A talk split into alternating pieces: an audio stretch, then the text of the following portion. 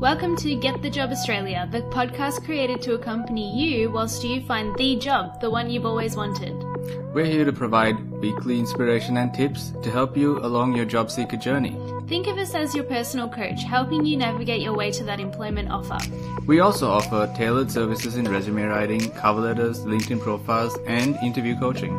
Visit getthejobaustralia.com.au to find out more. Now, here's the podcast. On this episode, we'll be talking about five things that you shouldn't brag about during an interview that almost every candidate brags about during an interview.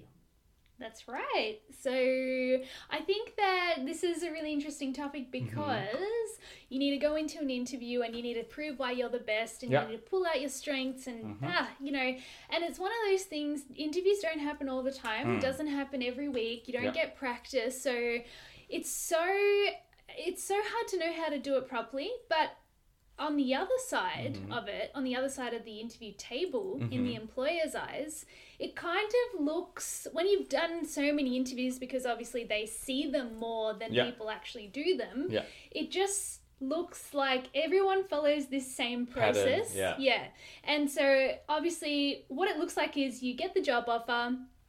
Sorry, you get the interview offer, Mhm. invited to come to an interview, and it seems like the candidates go home, Mhm. they look at the job description, they look at what might be asked, and then Mm. they Google, Google, Google, like, what are the best answers to all these interview Yeah. questions? How can I look really good? And Yeah. then because you don't read these things all the time, anything will look good to you. Mm, But when yeah. you're the employer and you hear these things all the time, Yeah. it doesn't look good, and it sounds doesn't. all the same. That's right, and Yeah. it kind of loses its meaning. And I'm guilty of probably doing all five of these things, unfortunately. Yeah, But they're very common. yeah, That's the reason that's, why that's why we're we going to discuss yeah, them. exactly, yeah.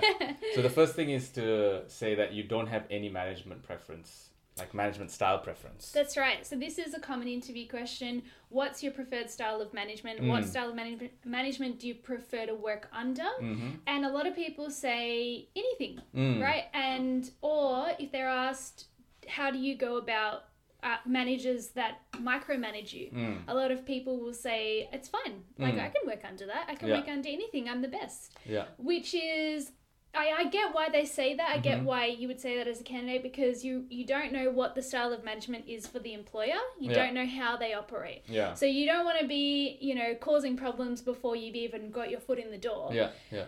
However, it's just it, it's just coming across as ingenuine Mm. because no one has no style of management. Yeah. We all have different personalities Yeah. and it's we know we gel with different people and Mhm. everyone's different. So it's just it loses its meaning. Yeah. Yeah. And that's unfortunate if you really do not mind if you actually are being truthful. But Mm.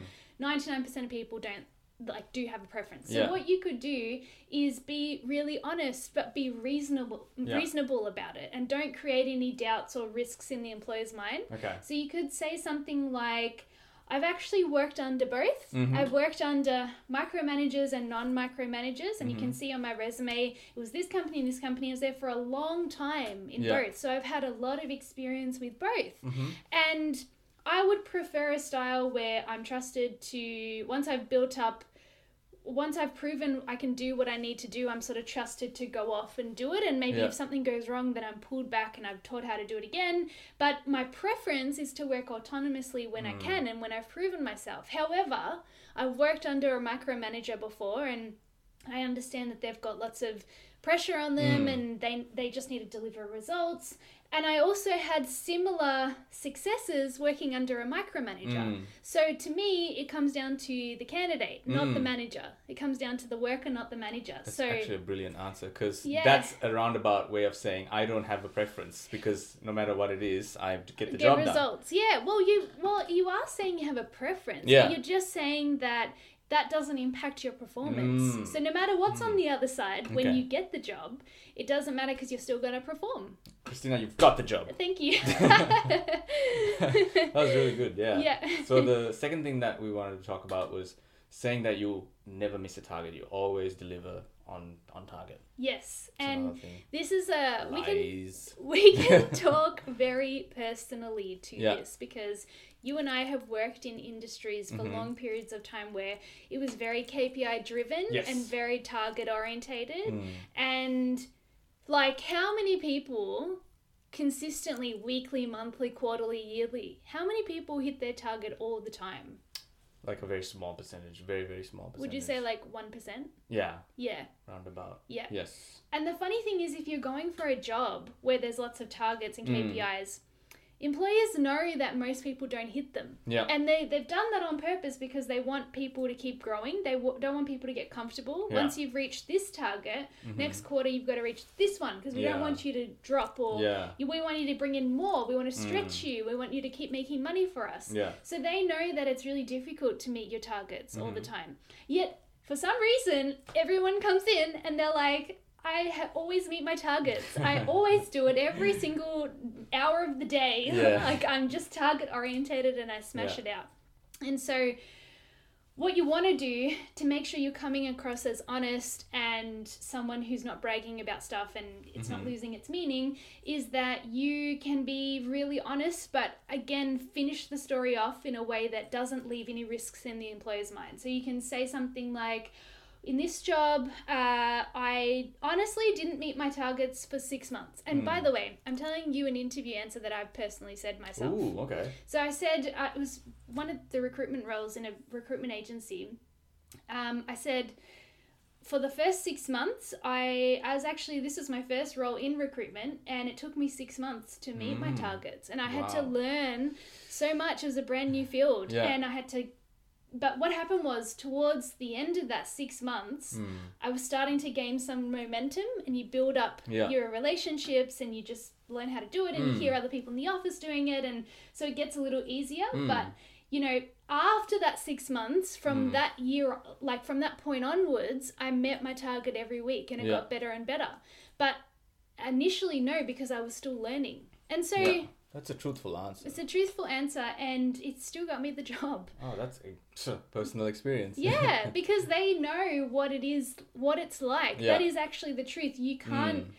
like you're talk you're talking about something that they see every day. Mm. So if you come in and say, from day one, I meet my targets, no, they're gonna know that that's a lie. Yeah, and they've probably hired a lot of people that took them six months to catch up to the target. So if you're gonna come in and say, "I will hit the ground running and get to my target in the first month," that's obviously a fib. Yeah, yeah. Yeah. You've got to have some really strong things in place before you say that, which we'll talk to in the next point. Which is to say that you're a hard worker.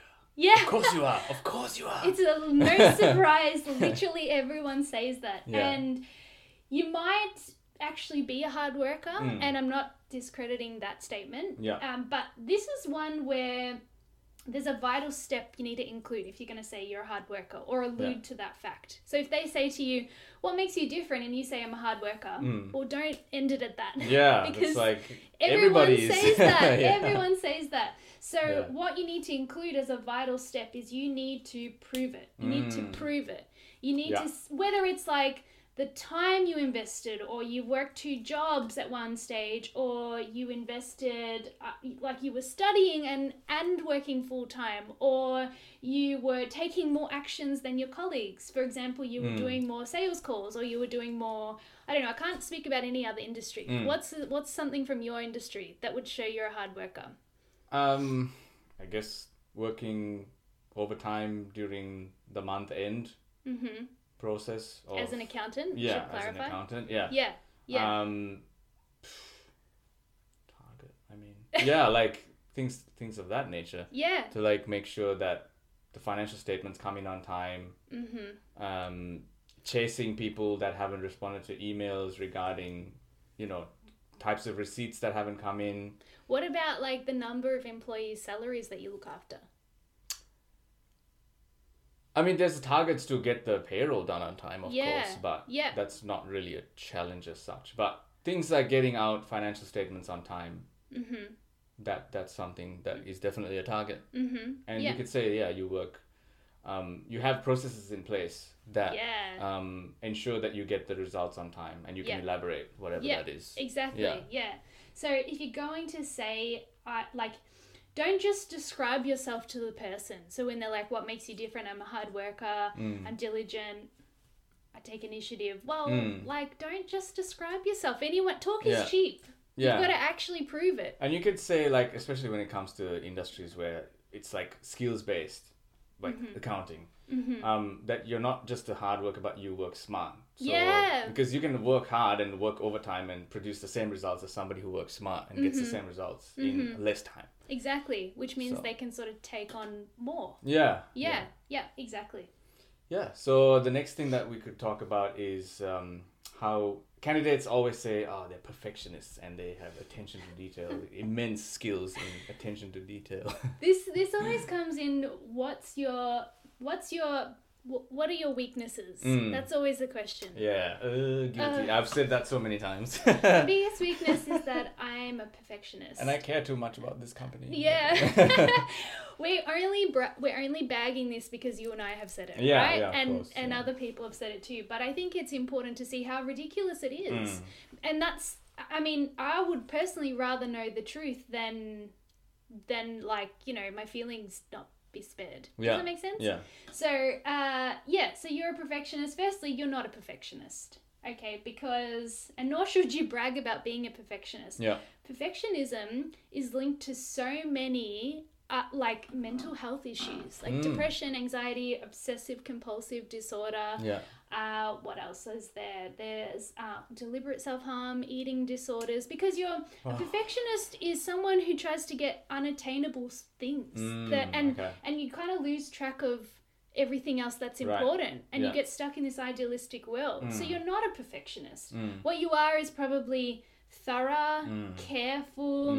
You take your time. You're not rushed Conscientious. conscientious, Yeah. but you're not a perfectionist. Mm. And so, what the suggestion for this is, and by the way, so many people say that, and people have actually said to me when interview coaching, they say, well, I say I'm a perfectionist because I, I really am a perfectionist. Mm. No, you're not. no, you're not. You maybe you see hidden details, but Yeah. you're a, you're not a perfectionist. To me, do you know who was a perfectionist as a as like a character? Mm. Do you know um, the redhead from Desperate Housewives, Bree Oh, Van de okay. Kamp? Yeah. Yeah. Who is everything's in line and you know there's not a hair out of place, but Mm.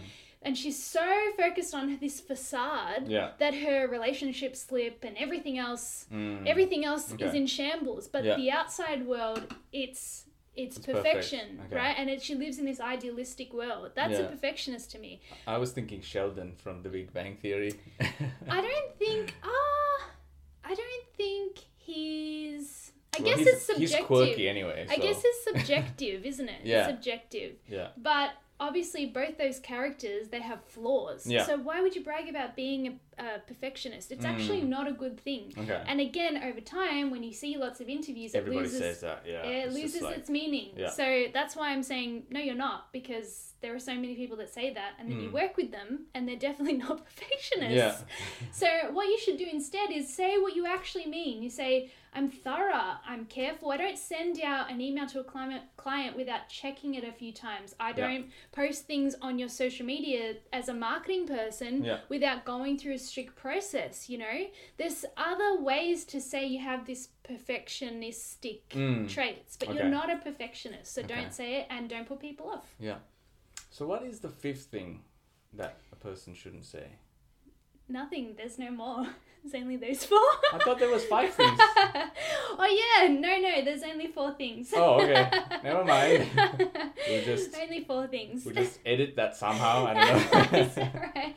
I I mean, if there was any more, there probably are things, but I think Yeah. these are the ones that I've personally seen over and over again. okay. And just if you can address these things, you're already in the running to make yourself stand out. Yeah. Okay. Well, thanks for joining us on this episode, and um, remember to check us out on our website, which is getthejobaustralia.com.au. Follow us on Facebook, Instagram, and LinkedIn. And we'll see you next week with probably the last thing that you shouldn't brag about during the interviews. But I don't know. We'll see what happens. See how we go. see you then. Bye. Bye.